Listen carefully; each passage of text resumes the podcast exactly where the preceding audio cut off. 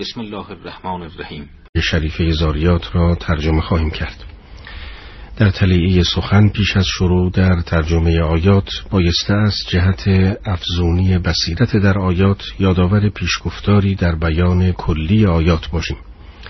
و آن اینکه رسول اکرم صلوات الله علیه و آله بتپرستان و مشتکان را به توحید در ربوبیت و اینکه خداوند سبحان پروردگار ایشان و پروردگار همه چیز است فرا می‌خواند و این دعوت همواره قرین انذارها و بشارتهای الهی صورت می گرفت.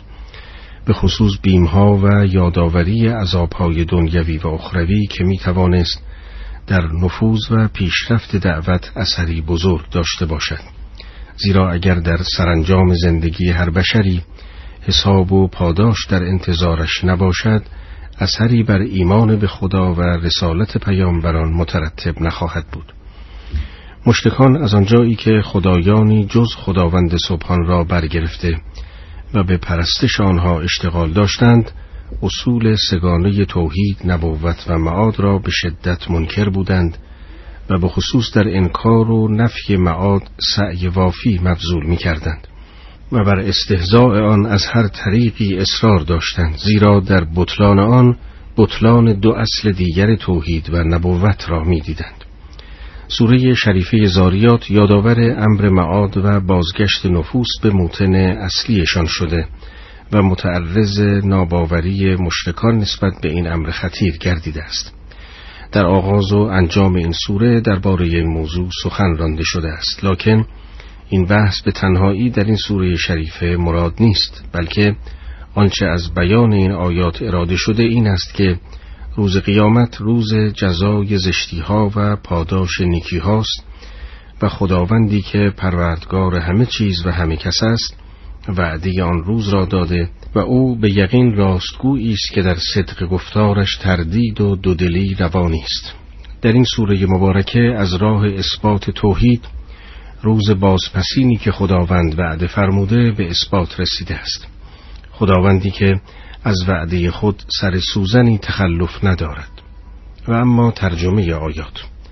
به نام خداوند بخشاینده مهربان سوگند به بادهای سخت و ابرهای باربردار گرانبار و سوگند به کشتیهایی که به آسانی می روند و سوگند به فرشتگان تقسیمگر امور که آنچه وعده داده می‌شوید راست است و همانا رستاخیز واقع شدنی است در این آیات به تمامی اسبابی که امر تدبیر در عالم به وسیله آنها صورت می‌گیرد قسم یاد شده و پس از سوگند به عموم وسایط تدبیر که مظاهر ربوبیت حق تعالی هستند جواب قسم عنوان شده است که آنچه قرآن و پیامبر فرموده اند راست و درست است و هر آینه روز جزا و پاداش واقع خواهد شد. در ادامه آیات می‌خوانیم سوگند به آسمان صاحب زینت ها که شما به گفتار مختلفید. هر که از قرآن منصرف شود از بهشت بازگردانیده می شود منظور از سخنان گوناگون و اختلاف در گفتار که در این آیات بدان اشاره شده است ظاهرا آراء پریشان و آشفته است که مشرکان جهت انکار دعوت اسلام نسبت به قرآن و پیامبر اظهار می داشتند. گاهی قرآن را شعر می خواندند و پیامبر را شاعر می نامیدند و زمانی دیگر آن را سحر می خواندند و پیامبر را ساحر گاهی پیامبر را کاهن می نامیدند و قرآن را القاء شیاطین می دانستند و دیگر بار آن را افسانه های کهنی می خواندند که بازنویسی شده است.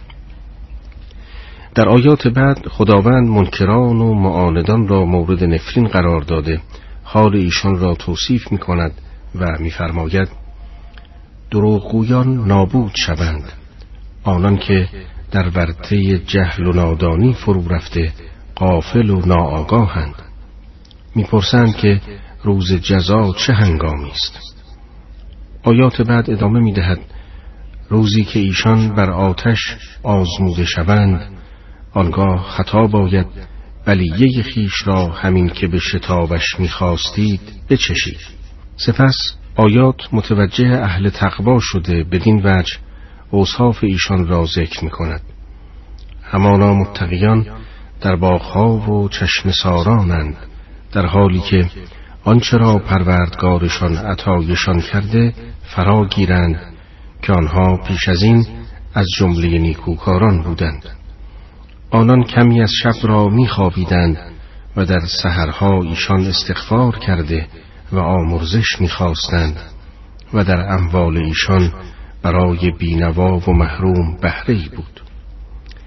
یکی از صفات بارز و مشخص اهل تقوا که در این آیات بدان اشاره شده است تهجد شب زندهداری و مناجات با پروردگار در دل شب است. در فضیلت شب زندهداری اخبار و آیات بسیاری وارد شده است. روایت شده است که از جمله توصیه های خدای تعالی به داوود علا نبینا و آله و علیه السلام این بود که فرمود ای داوود بر تو باد به استغفار در تاریکی شب تا هنگام سحرها. ای داوود چون تاریکی شب تو را فرا گرفت نگاهی به بالا آمدن ستارگان در آسمان بینداز و تسبیح گوی من باش و فراوان مرا یاد کن تا من به یاد تو باشم.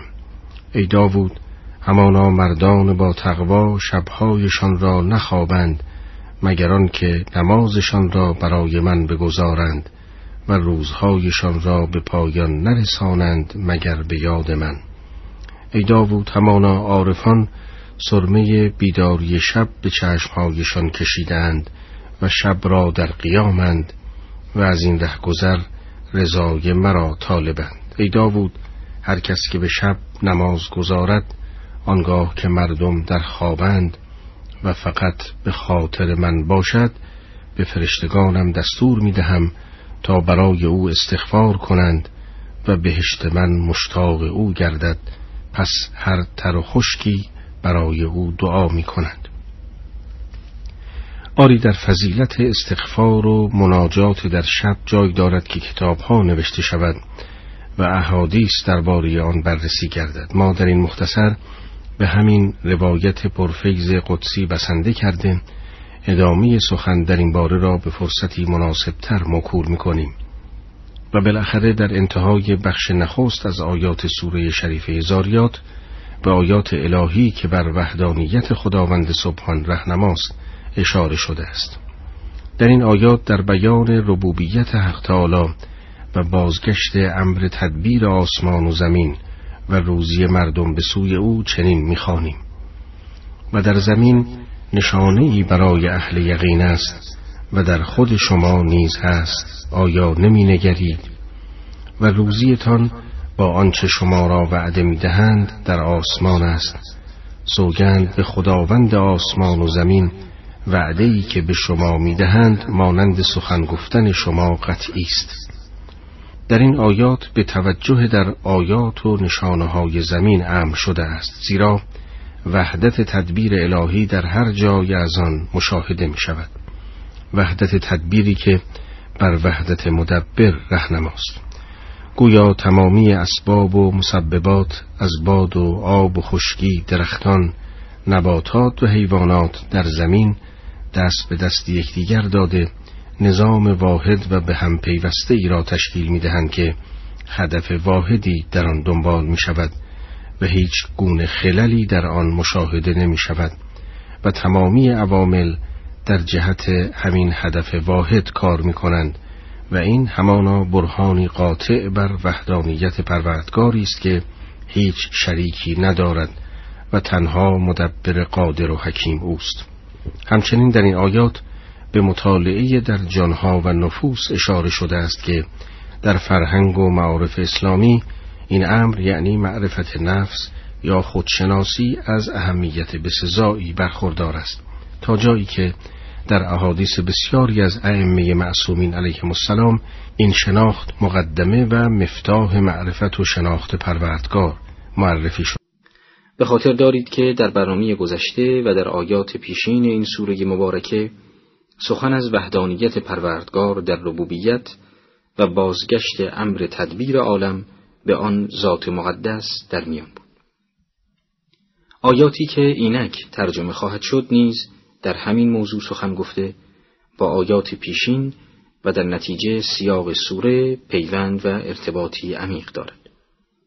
در این آیات به قصه پیامبران سلف و هلاک امتهای ایشان اشاره شده که در آنها آیات و نشانه است که بر وحدانیت خداوند و ربوبیتش رهنماست. ذکر این داستانها در این قسمت از سوره می تواند بیم و انذاری نسبت به مشرکان و مخالفان معاد و روز جزا محسوب شود. چرا که از ابتدای سوره روی سخن با مشرکان و بتپرستانی بود که نسبت به امر خطیر معاد ناباوری بلکه اناد داشتند. باری این بخش از آیات با داستان قوم لوط و هلاک ایشان به دست فرشتگان الهی آغاز می شود و سرگذشت حضرت ابراهیم علیه السلام و میهمانانش به عنوان مقدمه آن عنوان شده است این داستان که نظیرش در تورات نیز موجود است بر حسب مندرجات قرآن مجید چنین است که چند میهمان بر ابراهیم علیه السلام وارد می شود. ابراهیم مقدم ایشان را گرامی می دارد و برای آنان گوساله ذبح می کند و غذایی آماده می سازد. ولی آنان از آن تعام نمی خورند و اظهار می دارند که به تعذیب قوم لوط معمور شدند و فقط خاندان لوط را از عذاب معاف خواهند داشت. آنگاه حضرت ابراهیم و همسرش را به تولد پسری دانا بشارت می دهند. در حالی که ابراهیم علیه السلام به سن پیری رسیده و همسرش در سنین نازایی به سر می‌برد. در آیات سوره شریفه زاریات از این داستان خطاب به پیامبر این گونه یاد شده است. ای پیامبر آیا حدیث میهمانان ارجمند ابراهیم به تو رسیده است؟ هنگامی که بر او در آمدند سلام گفتند و ابراهیم نیز سلام و درود گفت و با خیشتن گفت نمی شناسم این قوم را پس پنهانی به سوی خانواده اش رفت و گوساله فربه و چاق بیاورد. و سپس آن گوساله بریان را پیش ایشان نهاد و گفت چرا نمی‌خورید؟ و چون نخوردند از ایشان حراسی به دل برداشت. فرشتگان گفتند نترس. و به پسری دانشور و دانا مجدش دادند. و همسرش فریاد کنان جلو آمد و به چهره خیش می‌زد و می گفت من پیری عقیمم. گفتند پروردگارت چنین فرمود. همانا او حکیمی داناست. نکته قابل توجه در این آیات این است که خداوند به ابراهیم علیه السلام و همسرش در حالی که ایشان در سنین کهولت و پیری به سر می بردند بشارت تولد فرزندی دانا را می دهد. آنچه از این واقعه می توان دریافت این است که اسباب و وسایل در عالم هیچگاه از خود استقلال ندارند بلکه سببیت را از پروردگار دریافت می کنند. چه بسیار مواردی که اسباب برای وقوع حادثه آماده است و در این حال سببیت و قدرت تأثیر از آنها مشاهده نمی شود و به عکس چه بسا اتفاق می افتد که اسباب ظاهری همه از بین رفته و امیدی به کارایی اسباب و وسایل نیست در این حال پروردگار آن وسیله ها را تأثیر می بخشد و آیات خود را آشکار می کند.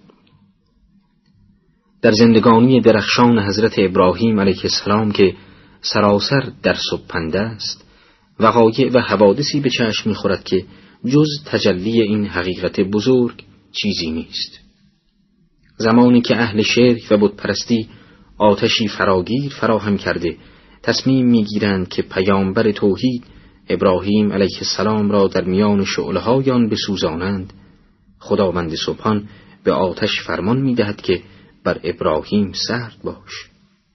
آتش از حرارت و گرمی بری شده همچون گلستانی ابراهیم را در بر می‌گیرد. در عین حال خداوند زمانی اموری را سببیت می بخشد که هرگز بر حسب ظاهر اقتضا و قابلیت آن را ندارند فرشتگان به ابراهیم علیه السلام بشارت می دهند که صاحب فرزندی خواهد شد در حالی که به ظاهر اسباب این امر مهیا نیست و ابراهیم و همسرش هر دو در سنین کهولت به سر می‌برند. آری پروردگار جهانیان خداوند سبب ساز و سبب سوز است. و این همه دلیلی است بر وحدانیت حق تعالی در ربوبیت و تدبیر امور عالم. در ادامه آیات چنین می‌خوانیم. ابراهیم گفت پس کار شما ای فرستادگان چیست؟ گفتند همانا ما به سوی گروهی از گنهکاران فرستاده شدیم تا سنگهایی از گل که نزد پروردگارت نشانگذاری شده برای افرادکاران فرو فرستیم سپس آیات تصویری از صحنه نزول عذاب را نشان می‌دهد. پس هر کرا از مؤمنان در آنجا بود برون آوردیم و در آنجا جز یک خانواده از مطیعان نیافتیم. و در آنجا نشانه برای آنان که از عذاب دردناک میترسند به جا گذاشتیم. پس از بیان این واقعه آیات متوجه داستان حضرت موسی علیه السلام و فرعون گردیده میفرماید و در قضیه موسی نیز عبرتی وجود دارد هنگامی که با حجت و دلیل آشکار به سوی فرعون فرستادیمش. فرعون با جنودش روی برتافت و گفت جادوگر یا دیوانه است. آیه بعد می‌فرماید فرعون را با سپاهیانش بگرفتیم و به دریا فکندیم و فرعون ملامتگر خیش بود. آری در عالم هستی جز خداوند سبحان هیچ مؤثری نیست. این حقیقتی است که تحققش را در داستان حضرت موسی علیه السلام به خوبی مییابیم. موسی علیه السلام پیامبری است که از جانب خداوند به راهنمایی قوم بنی اسرائیل مبعوث شده است. اسباب ظاهری همه برخلاف و بر ضد اوست. وی فردی است که متهم به قتل یکی از فرعونیان گشت. فرعون و درباریان مصر وی و دینش را تکسیب کردند. خود و لشکریانش در تعقیب موسی علیه السلام و از بین بردن او و قومش بودند. ولی در این حال موسی علیه السلام نجات می‌یابد و فرعونیان در لابلای امواج خروشان رود نیل غرق می‌شوند. در آیات بعد شرح حال قوم عاد و سمود بدین گونه بیان شده است. و در قضیه عاد نیز عبرتی نهادیم.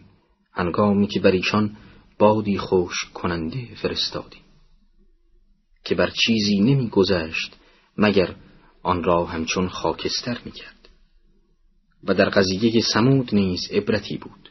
هنگامی که به دیشان گفته شد مدتی بهرهمند باشید. از فرمان پروردگارشان سر پیچیدند. در آن حال که نظاره می کردند سائقه ایشان را فرا گرفت. نه توان ایستادن داشتند و نه توان انتقام گرفتن داشتند.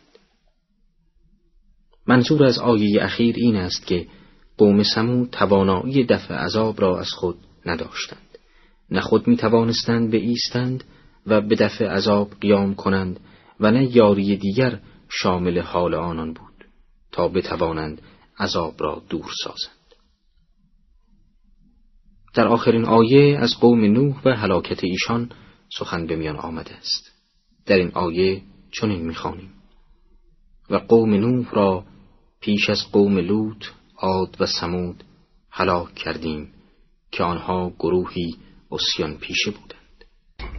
قرآن کریم در آیه چهل و هفتم این سوره شریفه میفرماید و آسمان را با قدرت به پای داشتیم و ما فراخ گسترانیم و در ادامه این آیه در آیه چهل و هشتم میفرماید و زمین را بگستردیم و چه نیکو گسترندگانیم.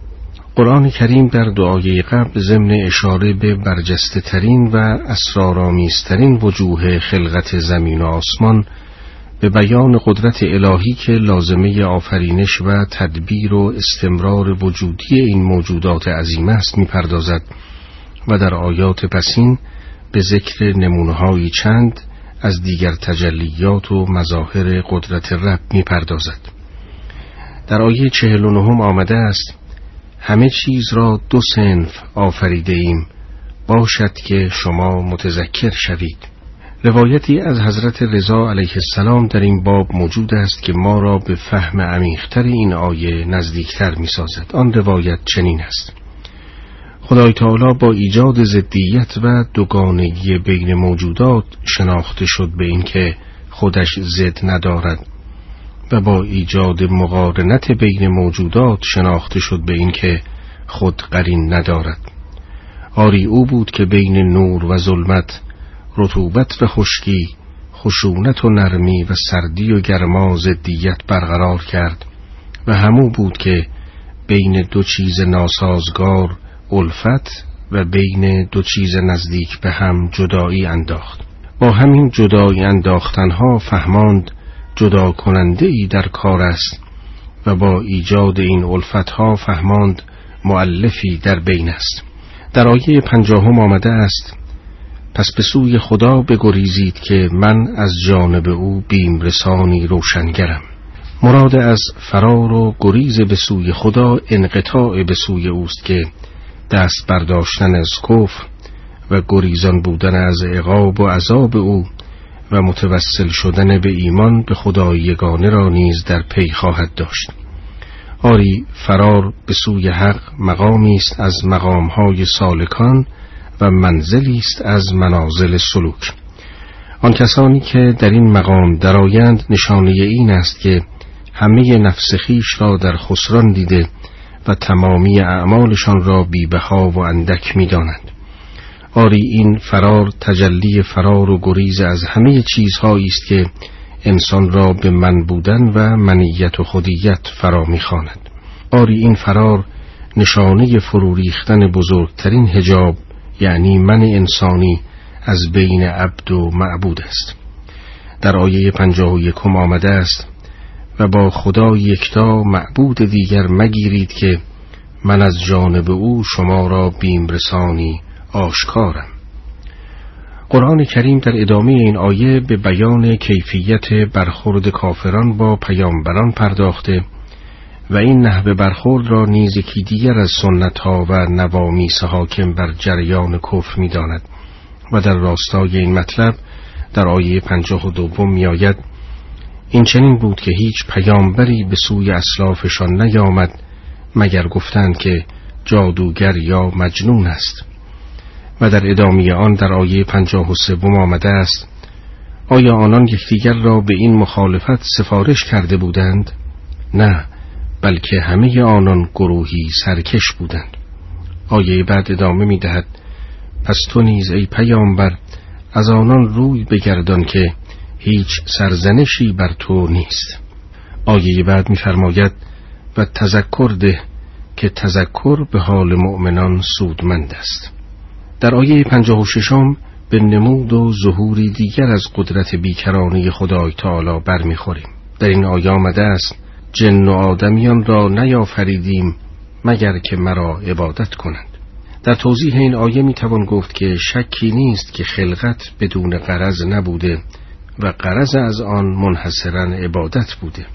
یعنی قرض این بوده که خلق عابد خدا باشد نه اینکه او معبود خلق باشد چون فرموده است الا لیعبدون به بیانی رساتر می توان گفت که قرض نهایی از خلقت همان حقیقت عبادت است و این لاجرم کمالی است که آید انسان می گردد. حقیقت عبادت این است که بنده از خود و از هر چیز دیگر بریده و رو به سوی پروردگار خیش داشته باشد و در رابطه با جن بایستی گفت که در لغت عرب جنه و مشتقات آن به نحوی با معنای مستری این کلمه که همانا پوشیدن و مستور کردن و پنهان کردن است ارتباط می‌یابد. جن به معنای نوعی از مخلوقات خداوند است که از حواس ما مستورند قرآن کریم وجود چنین موجوداتی را تصدیق کرده و در باره آن مطالبی بیان کرده است اول اینکه فرموده این نوع از مخلوقات قبل از نوع بشر خلق شدند و به شهادت آیه 27 سوره هجر این نوع مخلوقات از جنس آتش خلق شدند و به بیان آیه 18 سوره احقاف این نوع از موجودات مانند انسان زندگی مرگ و قیامت دارند و با توجه به آیه ششم سوره جن این نوع از جانداران مانند سایر جانداران صاحب جفت بوده ازدواج توالد و تکاسر دارند. و دیگر اینکه به گواهی قصص سلیمان نبی علیه السلام در قرآن این نوع مانند بشر دارای شعور و اراده می باشند و علاوه بر این کارهای سریع و اعمال شاقه ای را می توانند انجام دهند که از نوع بشر ساخته نیست. و دیگر اینکه جن هم مانند انسان مؤمن و کافر دارد. بعضی از آنان صالح و بعضی دیگر فاسدند. و از کلام خداوند در آیه پنجاهم سوره کهف استفاده می شود که ابلیس نیز از طائفه جن بوده است. برخی از مفسران احتمال دادند که تصمیه آوردن شرق و غرب رب المشرقین و رب المغربین و همچنین بهشت و دیگر مظاهر نعمات الهی در سوره الرحمن حکایت از آن دارد که آنان بهشت یا بهشتهایی جدای از بهشتهای انسان خواهند داشت. درباره تجسم و دیده شدن جن از قرآن و زواهر آیات چیزی جز احتمالی کوچک به دست نمی آید و این احتمال را فقط می توان از قصه سلیمان علیه السلام به دست آورد. البته به شهادت آیه هفدهم سوره مریم تجسم ملک در قرآن مجید سریح است مانند تجسم ملک بر مریم. در ادامه این آیه در آیه پنجاه و هفتم آمده است من از آنان نه رزقی می‌خواهم و نه می‌خواهم که چیزی به من بچشانند. و در آیه پنجاه و هشتم آمده است به راستی که الله تعالی رزاق و دارای قوت محکم و خلل ناپذیر است. آیه بعد ادامه می دهد پس به درستی ظالمان همان نصیبی از عذاب را دارند که هم مسلکانشان در امتهای گذشته داشتند. پس آن را با عجله و شتاب طلب نکنند. سیاق این آیه در مقام پاسخ به پرسش منکران است که به پیامبر می‌گفتند متا حاضل وعد ان کنتم صادقین. عذاب الهی چه زمانی محقق می شود و در آیه شستم آخرین آیه سوره زاریات آمده است. پس وای بر آنان که کفر ورزیدند از روزی که به آنان وعده می دهند